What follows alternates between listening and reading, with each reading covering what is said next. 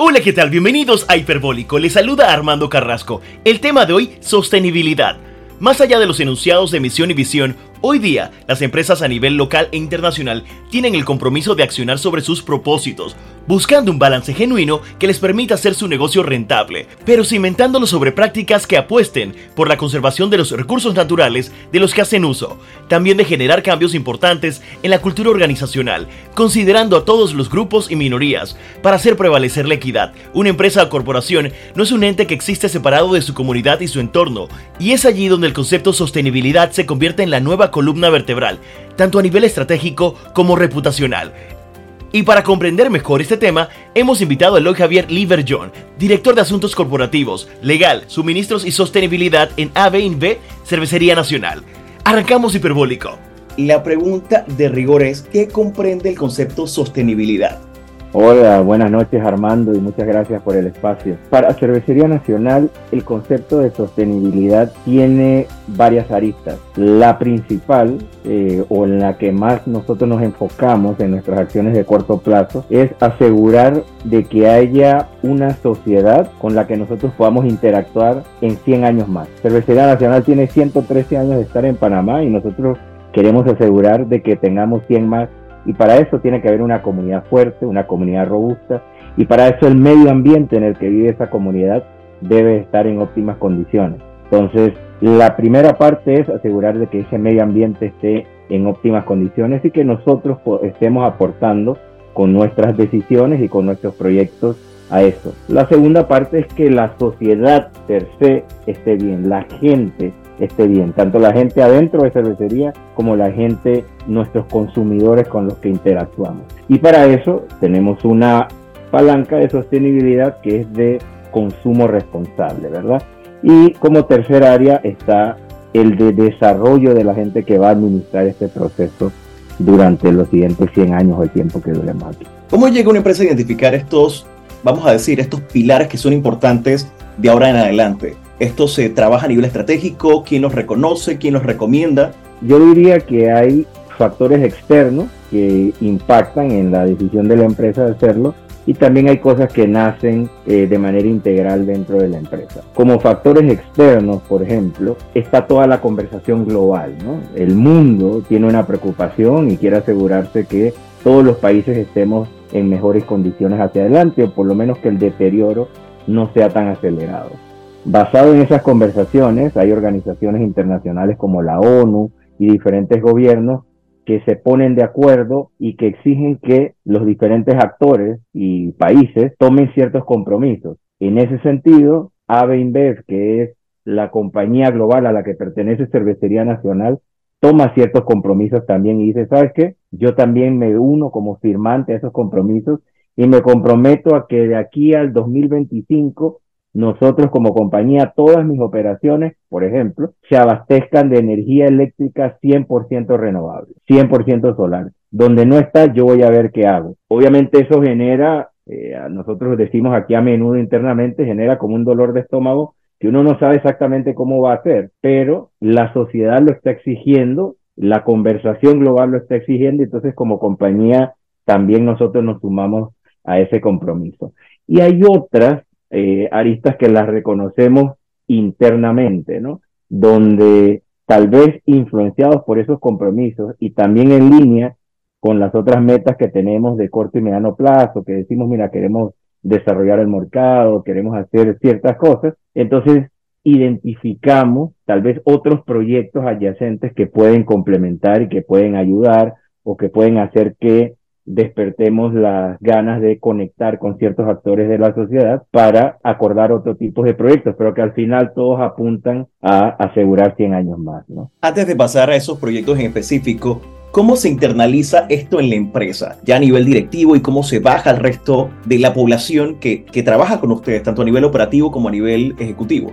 Tiene que haber un compromiso, como siempre, en todas estas actividades tiene que haber un compromiso desde arriba, ¿no? Nuestro presidente global, Michel Duqueiri, eh, es el primer firmante de estos compromisos y es el primero que exige y le cobra a cada operación en cada país que avance en esto. No necesariamente tiene que decir tienes que hacerlo por esta ruta, pero tienes que asegurarte cumplir con el compromiso. Y de ahí vamos bajando a toda la organización.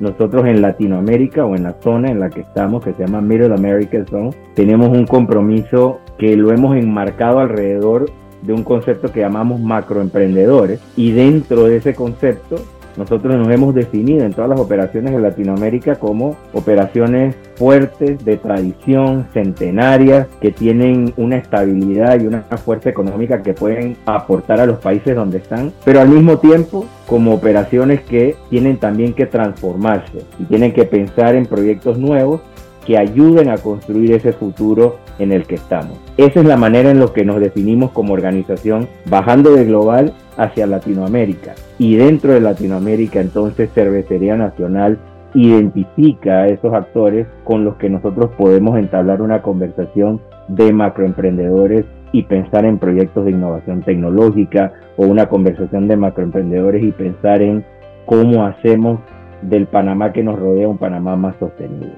¿Esa conversación internamente en la empresa es algo fácil de llevar o se genera algún tipo de debate y pueden surgir nuevas ideas?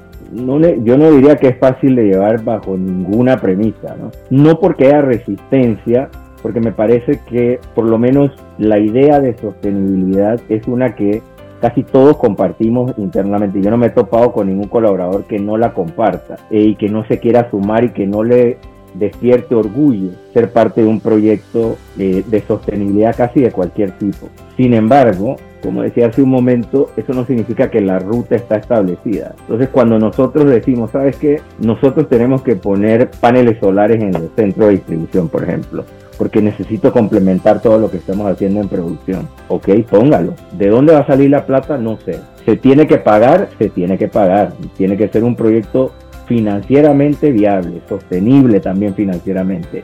Un proyecto que, que dé números verdes, digámoslo así, y no números rojos. No me puede salir más caro de lo que estoy haciendo ahora. Entonces, eso genera unas conversaciones con los equipos de finanzas, con los equipos de asuntos corporativos, con el presidente de la empresa, para que todos aporten a cómo podemos hacer esto real. Tenemos que salir y sumar a los proveedores, porque los proveedores tienen que sentarse en la mesa con nosotros y afinar el lápiz, porque de lo contrario no nos van a poder vender paneles solares a nosotros. Entonces todos tenemos que comenzar a anotar y borrar y tener interacciones y llevar un caso de negocio que ya parece verde, pero que no es suficientemente viable para el equipo de finanzas y tener otra conversación, esta interacción y volver a subir. Entonces, si toma tiempo y una conversación desde que tomas la decisión hasta que lo ves hacer realidad, puede ser más de un año, ¿no? Normalmente es más de un año, pero no es una conversación que la gente rechace, simplemente te obliga a hacerlo 100% alineado con las metas de corto y mediano plazo comerciales y financieras que tiene la empresa. Para quienes nos escuchan y están en una empresa y están pensando en este tema de sostenibilidad y no lo entienden muy bien, ¿en qué nos beneficia a nivel reputacional? Si tú tuvieras que decirle, mira, estos son los puntos en que te beneficia trabajar de manera sostenible. Bueno, la primera, eh, obviamente, es la que decimos que tiene que ver con la sostenibilidad de la empresa, ¿verdad? No va a haber reputación que cuidar si no hay negocio. Entonces, nosotros tenemos que hacerlo porque, porque es conveniente para la empresa. número dos, lo hacemos porque creemos que es lo correcto. Pero, adicionalmente, nosotros hemos visto que el consumidor es cada vez más exigente y el consumidor aprecia cuando una empresa, aparte de ofrecerle un buen producto de calidad, se asegura que ese producto esté respaldado por acciones responsables. De lo contrario, le empieza a pasar la factura también. Comienza a escoger entre un producto responsable y un producto irresponsable, pongámoslo entre comillas. Eh, entonces, el consumidor solito va a hacer la diferencia entre alguien que tome la iniciativa y alguien que no la tome. Es cierto, también hay otros beneficios, por ejemplo, eh, financieramente. Eh, nosotros como organización global nos apalancamos y tenemos préstamos que financian muchas de nuestras operaciones e inversiones. Esos préstamos son, tienen mejor condición económica si yo implemento actividades sostenibles. Yo, por ejemplo, voy a poner un ejemplo, tal vez yo me podría financiar una tasa de 5% normalmente en un banco, pero si tengo ciertas actividades sostenibles que se pueden probar y que son significativas en la compañía, de repente me puedo financiar a 4. Entonces eso hace que una empresa que haya tomado la decisión de iniciativas sostenibles, sea una empresa que comienza a ser más competitiva. Así que el no hacerlo es costoso con el tiempo, ¿no? Mencionaste algo importante que es esa conciencia de parte del consumidor, ese consumidor ahora que reconoce cuando una empresa es socialmente responsable y cuando no lo es. ¿Es demasiado alto el precio que se paga?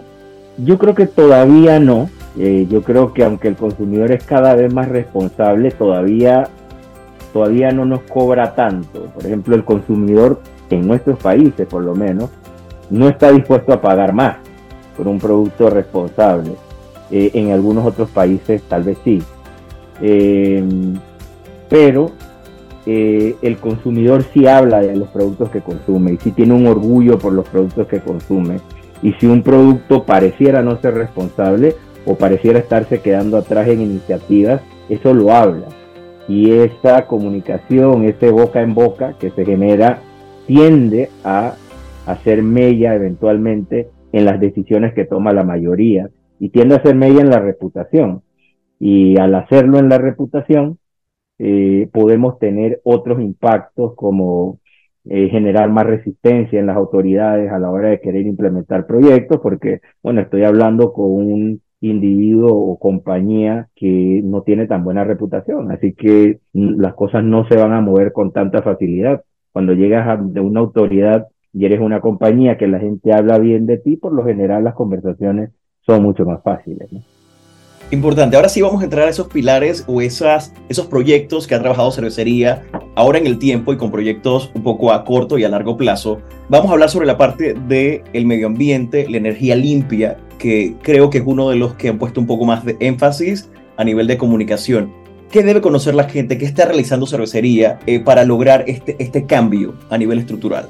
En el pilar de sostenibilidad, cuando nosotros nos enfocamos en el medio ambiente, nosotros hemos puesto nuestros esfuerzos principalmente en tres áreas. Eh, la primera es el cambio climático. Estamos tomando medidas que impacten positivamente el cambio climático. ¿Cuál fue la principal medida que tomamos en ese sentido? Bueno, la mayoría de la energía eléctrica que yo consumo, la consumo en producción. Entonces, de ahí sale el compromiso de que el 100% de la energía eléctrica que yo consumo sea sostenible. Nosotros dijimos en ese sentido, vamos a hacerlo que sea solar. Teníamos que hacerlo al 2025, afortunadamente en Panamá, nosotros logramos hacerlo desde el 2021 y nos convertimos en el 2021 en la primera cervecería en Centroamérica y Caribe en producir todo con energía 100% solar. La gente tal vez no lo ve en Cervecería Nacional ahí porque el parque solar está en PC. Nosotros tenemos hectáreas de terreno que hicimos un acuerdo con AE y pusimos 31.500 paneles solares allá en PC y nos cambiamos del grid normal de abastecimiento eléctrico a este nuevo que se abastece de ese parque solar en PC. Entonces ese fue el, primer gran paso, producir con energía 100% solar. Eh, con eso ya cubríamos el 93% de nuestra demanda energética. Sin embargo, queda un poquito. ¿Qué hacemos con ese poco que queda? Ya cumplimos el compromiso, pero ahora que ya empezamos en esto, nos comenzamos a dar cuenta que hay más que hacer. Entonces, ese resto que hay que hacer eran principalmente nuestros centros de distribución. Así que hicimos un proyecto para ir cambiando los centros de distribución. En el 2021 hicimos nuestro primer centro. Y el centro de Colón se convirtió en el primer centro de toda nuestra operación en Latinoamérica en tener una operación 100% solar también. Ahí, en el centro de Colón, los paneles están afuera del centro. Ahí se ven en el si uno pasa afuera, están en uno de los patios frontales del centro. Así que ese fue nuestro siguiente paso. Pero obviamente tenemos 10 centros de distribución en el país. En este momento estamos convirtiendo los otros 7 eh, que ya están en proceso y con eso llegaríamos a los 8 de los cuales Cervecería Nacional es dueño. Los otros dos son centros rentados. Así que estamos en el proceso de negociar cómo centros que no son nuestros se van a convertir a energía 100% solar. Con eso llevamos el grid a 99% de energía. ¿Qué nos queda con eso? Nuestra oficina central, donde ahí tendríamos que tener una conversación también un poco más compleja, pero en la que estamos, de ver cómo nosotros hacemos que nuestra oficina central, aunque consume muy poco, también pase energía 100% solar o energía 100% sostenible. Buscando adicionalmente qué otras cosas hay ahí, vemos que dentro de la cervecería aunque el 100% de la energía es solar, que la energía eléctrica que consumimos es solar, también vemos que tenemos otros procesos que consumen otro tipo de energía. Por ejemplo, para nosotros generar vapor y hacer cerveza, usamos bunker, que es un derivado de petróleo. Dijimos, no quiero eso. Así que en este momento estamos cambiando el proceso de bunker y en un acuerdo que hicimos con Tropigas estamos conectando eh, tubería que pasa por debajo de la cervecería y va a utilizar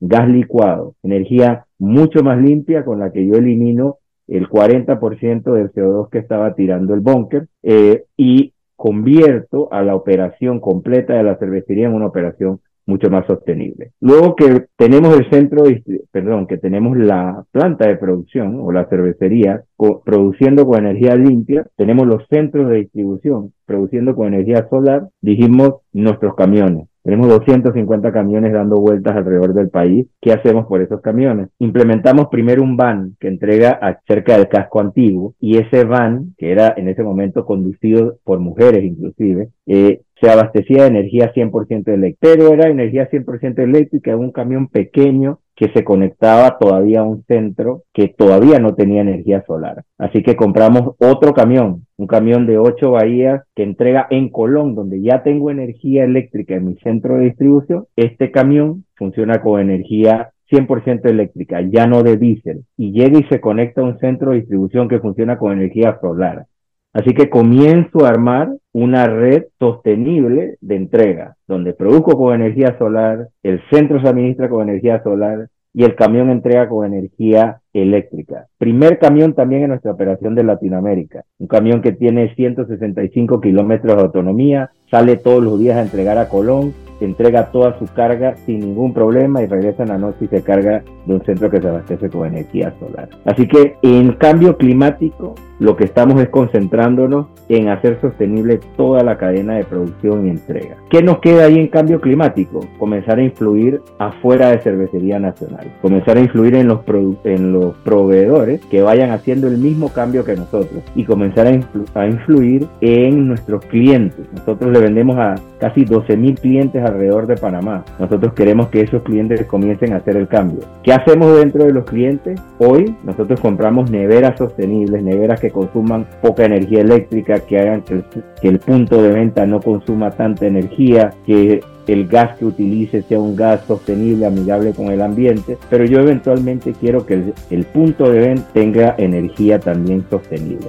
Así que estamos desarrollando unos puntos de venta que son cercanos a Cervecería Nacional para que funjan como ejemplo de cómo sería un centro de distribución ideal, un centro verde, eh, y ojalá facilitar la conversación para que poco a poco otros centros se vayan a sumar a ese esfuerzo. Entonces, eso en cuanto a cambio climático que es la punta de lanza de nuestros esfuerzos como cervecería nacional. Pero hay otras áreas en las que nosotros estamos. El segundo área es el de reciclaje. Nosotros como cervecería nacional vendemos también refrescos, vendemos malta y mucho de eso va en PET. Ese PET nosotros queremos que regrese, que se recicle.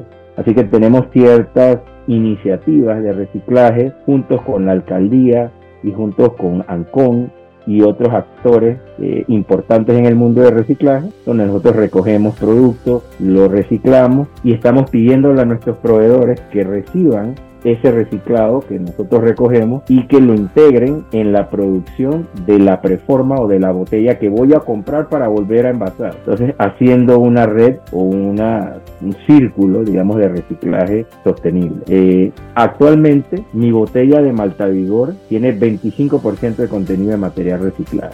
Nosotros queremos que eso vaya subiendo poco a poco y que eventualmente llegue a 100. Y así con las demás marcas que tenemos en el portafolio. Entonces, el segundo pilar, el reciclar. Y el tercer pilar es el del cuidado del agua. Sin agua no hay cerveza, así que nosotros tenemos que cuidar el agua. Hace años atrás, eh, antes de que yo entrara a Cervecería Nacional y llevo 16 años, en Cervecería Nacional se producía un litro de cerveza con 10 litros de agua. Se usaba el litro que iba dentro de la botella y aparte se tenía que utilizar otros 9 litros para generar vapor, para limpiar la línea, eh, para, limpiar, para hacer todos los procesos, para limpiar la misma botella que regresa etcétera. Hoy, para hacer un litro de cerveza, utilizo 2.8 litros de agua. Es una reducción importante en la cantidad de agua. Y nosotros soñamos eventualmente con llegar a uno por uno. No sabemos cómo se hace eso. Casi no hay mucha tecnología para eso, pero para allá nos queremos mover. Entonces queremos cuidar el agua que utilizamos, pero también el agua en general que rodea a las operaciones donde funciona Avenbed. Eh, nosotros tenemos el compromiso de que en los lugares donde hay estrés hídrico, nosotros nos vamos a asegurar de cambiar la situación y de que el uso de agua en esos lugares sea sostenible. Ese no es el caso de Panamá, afortunadamente. Panamá hay bastante agua, pero nosotros tenemos, digamos, terrenos alrededor de las cuencas del canal donde nosotros no hacemos nada más que cuidar el terreno y asegurar de que ahí se genere suficiente lluvia que equivalga a todo lo que yo utilizo para producir, de manera que mantenga ese equilibrio entre lo que utilizo y lo que estoy cuidando en el medio ambiente. Sí, cada vez utilizo menos, pero igual quiero asegurarme de que existe ese equilibrio con el medio ambiente. Entonces esos son los tres pilares más importantes en los que nos enfocamos en sostenibilidad. ¿Cómo llevan estas iniciativas a los consumidores directamente? Porque me hablas de un 360 de alguna manera para que ese cliente consumidor también recicle, también aporte con el producto que ya consumió lo pueda entonces devolver a ese proveedor y ese proveedor entonces lo devuelva a ustedes. ¿Cómo trabajan este círculo, este 360? Sí, ese, ese es el, digamos, el, la parte más difícil de todas. Eh, yo puedo reciclar todo lo que yo utilizo, todo lo que yo consumo, pero nuestros consumidores no necesariamente. Entonces, en reciclaje tenemos dos caminos. Tenemos un acuerdo con ciertos recicladores que se aseguran de ir y rescatar la mayor cantidad de plástico que puedan rescatar allá afuera donde esté aunque sea en el vertedero, que esté donde sea, eh, que le pague a cierta gente para rescatar lo posible. Y nosotros de alguna manera financiamos y apoyamos ese esfuerzo que hace el reciclador. Pero el otro es el de generar conciencia. En ese sentido tenemos un proyecto, eh, como mencionaba, con ANCON y con la, y con la alcaldía de eh, Recicla por tu futuro, donde vamos comunidad por comunidad. En estos momentos tenemos alrededor de poco menos de 30 eh, puntos de reciclaje en diferentes comunidades alrededor de la ciudad. Y empieza con eh, entrenamiento, empieza con acercamiento a la comunidad, con decir por qué es importante reciclar, qué va a ganar la comunidad con eso. Mira, vamos a sacar el producto que normalmente tú tendrías que ver dónde vas a votar, no, no tienes que hacer eso, si lo separas, nosotros lo podemos sacar por ti. Y en ese acuerdo con la autoridad ASEO y con la alcaldía, eh, una vez que la comunidad ha sido entrenada, ha sido concientizada de alguna manera, eh, instalamos un punto de reciclaje y la comunidad empieza a reciclar en ese punto y nosotros vamos por medio de la alcaldía y la autoridad de aseo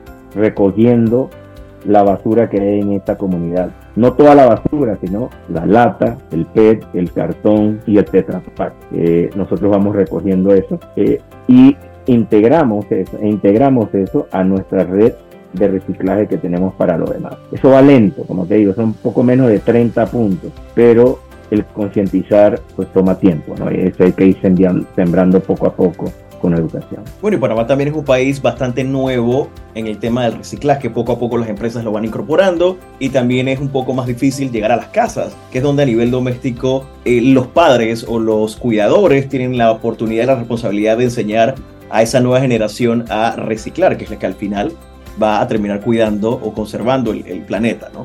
Es correcto, es correcto. Nosotros tenemos que tratar de llegar como sociedad, no solamente como cervecería nacional, al consumidor de manera que despertemos esa, esa educación o ese compromiso de manejar los desechos de manera correcta. Eh, despertemos en él en lo importante que es que eso no vaya al vertedero el separar correctamente los desechos. Eh, pero eso todo tiene una cadena, que como dicen los recicladores, empieza con las tres R. De primero incentivar en reducir la generación de desechos eh, y luego, una vez que no puedo reducir más, entonces incentivar en el reciclaje. Pero no todos tienen puntos de reciclaje cercanos y no todos se van a poner a guardarlos para llevarlos no sé a cuántos kilómetros de su casa o llevárselos en el carro o si no tienen carro llevárselos en el bus reciclar a otro lado. Eso va a ser difícil para mucha gente si somos realistas.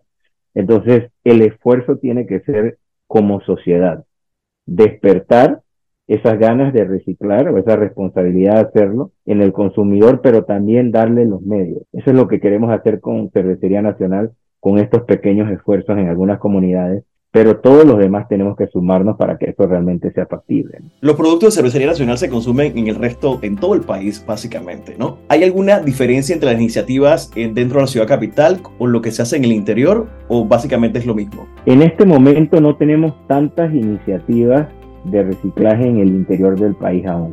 Estamos empezando con que nuestros centros de distribución vayan implementando poco a poco iniciativas de reciclaje en el centro. Pero puntos de reciclaje en la comunidad fuera de los centros de distribución en el interior todavía no hay.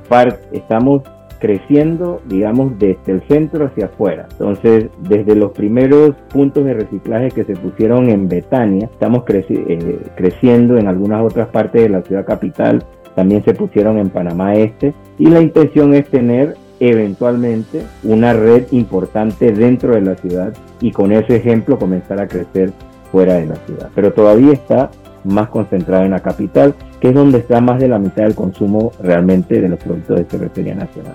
Importante, retomando y separándote un poco de cervecería en este instante, a nivel de país, ¿cuál sería tu preocupación a nivel de sostenibilidad? ¿Cuál sería tu consejo o tu recomendación para aquellas empresas que se lo están pensando? Pero dirías, mira, tienes que prestarle atención a esto y a esto primero. Mm, creo que hay que empezar, bueno, tal vez hecho para atrás un poquito. No lo voy a poner como una opinión. Creo que hay que empezar, hay que hacer algo, hay que actuar. La gente, especialmente en las empresas, la gente lo quiere hacer. Y como decía al principio, esta es una razón de orgullo para las personas. Entonces, una vez que tú empiezas haciendo algo en tu oficina. Tú empiezas ahí en el círculo cero, en lo pequeño, lo contagias rápidamente. El mismo colaborador te va a empezar a preguntar, pero ¿por qué si lo hacemos en la oficina no lo hacemos en la planta?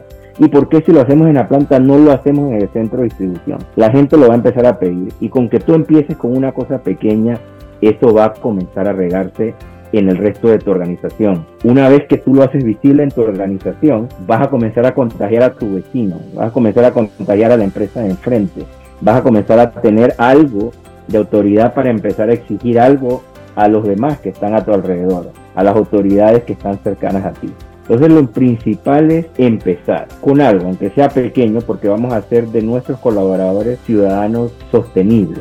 Número dos, obviamente Cervecería Nacional tiene tal vez el, la escala para acercarse y tener estas conversaciones, pero aunque sea uno pequeño, tiene que acercarse a las autoridades que te rodean y abrir una conversación. ¿Qué vamos a hacer? Aquí hay un problema y si no hacemos nada, yo no voy a estar aquí en el futuro y si yo no estoy, muchos de los que de nosotros dependen tampoco van a estar. De Cervecería Nacional tal vez dependen más de 30 mil familias, no solamente los 1.500 o 2.000 colaboradores que de alguna manera trabajan en Cervecería Nacional, pero los de los puntos de venta, los de los proveedores, lo de toda una cadena. Entonces eso nos da cierta, cierta escala para poder obligar esta conversación. Pero todos tenemos alguna escala pequeña de influencia. Hay que usarla, porque de lo contrario eh, no vamos a avanzar. Pero las, las autoridades tienen que ser parte de esta conversación. Hay que empujarla de alguna manera. Primero, con las empresas grandes. Los grandes tienen que empezar a hacer algo, tienen que servir de apalancamiento, tienen que servir de inversión inicial que hace que estos proveedores que están interesados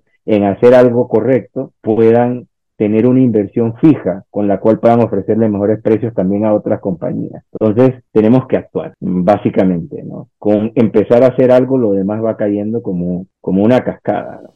No sé si puedes conversar algún proyecto futuro de Cervecería Nacional, algo que se esté planeando, algo importante que, que van a comunicar más adelante bueno, si lo vamos a comunicar más adelante, no lo puedo comunicar ahora. pero, pero, no, Cervecería Nacional siempre estamos buscando, no todo está escrito realmente. Una de las cosas que nosotros hemos ido descubriendo es que, o sea, mientras más uno aprende, más se da cuenta que no sabe. Entonces, en ese caminar, todos los años nosotros revisamos nuestro plan estratégico, vemos hasta dónde hemos comprometido, hasta dónde hemos llegado y luego vemos hasta dónde queremos seguir avanzando. Pero en eso descubrimos cosas, ¿no? Hoy, tal vez hay procesos que yo ni siquiera le estoy prestando atención y que Cervecería Nacional toca. Eso eventualmente se va a convertir en un proyecto que hoy todavía no he definido. Pero hay unas cositas que están desarrollándose. Por ejemplo, te puedo adelantar algo. Parte de ser sostenible a ser sostenible a la comunidad. Nosotros queremos que una comunidad sostenible se conecte a la red de, de cervecería nacional porque creemos que una cervecería nacional sostenible y fuerte pueda ayudar a la comunidad a también hacerse sostenible y fuerte. Eso nos pone a pensar en todas las cosas que yo compro y que yo hago con la comunidad. Inicialmente decíamos, no, bueno, la mayoría de los materiales que, hacemos, que utilizamos en cervecería nacional se importan, la malta viene afuera, eh, las botellas vienen afuera, el lúpulo viene afuera, pero que que uno de los ingredientes principales para la mayoría de las cervezas del mundo el maíz. ¿Por qué el maíz tiene que venir de afuera? Nosotros hemos empezado unas conversaciones para ver si podemos desarrollar algo que integre a los, a los productores locales con cervecería nacional. No es una realidad todavía, es algo que está en proceso, pero si nosotros lo logramos, vamos a extender una cadena de abastecimiento súper interesante que toca a cientos tal vez de productores en Panamá. Entonces, eso es parte del brazo sostenible que queremos seguir desarrollando, no nada más energía solar, no nada más agua, sino cómo alcanzo más allá en las comunidades en las que yo trabajo, en las comunidades a las que les vendo. Sí, al final ese involucramiento es importante porque la gente, creo, o el consumidor o la comunidad cercana a ese entorno de cervecería entiende ese propósito y no es un tema comunicacional, sino también un tema que tiene estructura, se entiende y creo que permea, permea en esas comunidades. Creo que también es parte de ese, de ese trabajo y esas acciones que tienen ustedes mm. ahí en el camino, ¿no?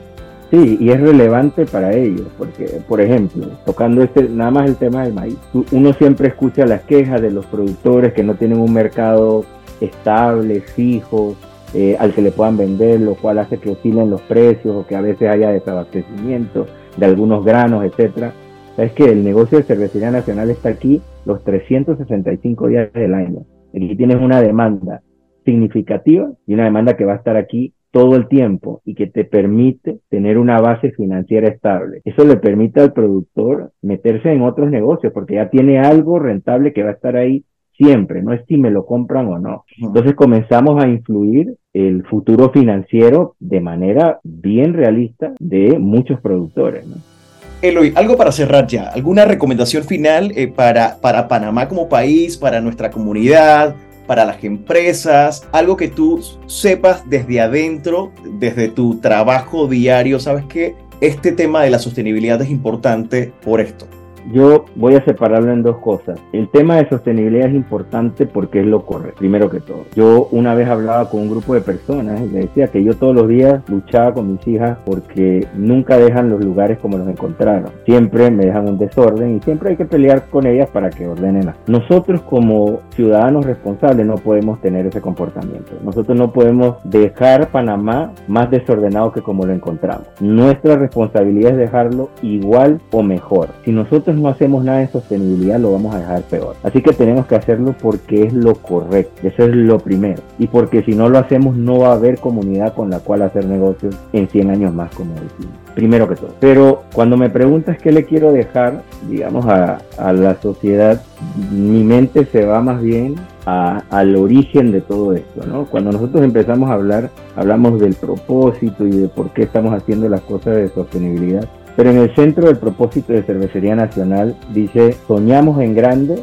para crear un futuro con más motivos para brindar. Todas estas cosas están pasando porque alguien decidió soñar en grande, sin saber cómo se iba a pagar. Simplemente empezamos con un sueño y luego dijimos, veamos a dónde nos lleva. Yo lo que invito a la gente, yo creo que es donde a veces nosotros nos hemos quedado en el pasado, que como que dejamos de soñar. Soñemos, atrevámonos, soñemos en grande, porque ese soñar en grande nos va a llevar a cosas muy interesante. Nos va a llevar por un lado a lo correcto, pero también nos va a llevar a lo impensable. Nos va a llevar a, eh, hablar de tecnología para los que saben de tecnología, nos va a llevar a pensar de manera diferente de nuestra gente y nos va a llevar a dejarle algo más interesante a nuestros hijos. En definitiva, un tema muy interesante. Y así concluimos este episodio de Hiperbólico, titulado Sostenibilidad. Gracias a Eloy Javier Liberjon por su experiencia, por su aporte y por compartirnos parte de esos proyectos que trabaja actualmente en Cervecería Nacional. Recuerda que puedes escuchar este episodio de Hiperbólico y todos los de la primera, segunda y tercera temporada en Spotify, Apple Podcast, mi canal de YouTube y el app de Metcon Radio. Armando Carrasco se despide y nos escuchamos muy pronto.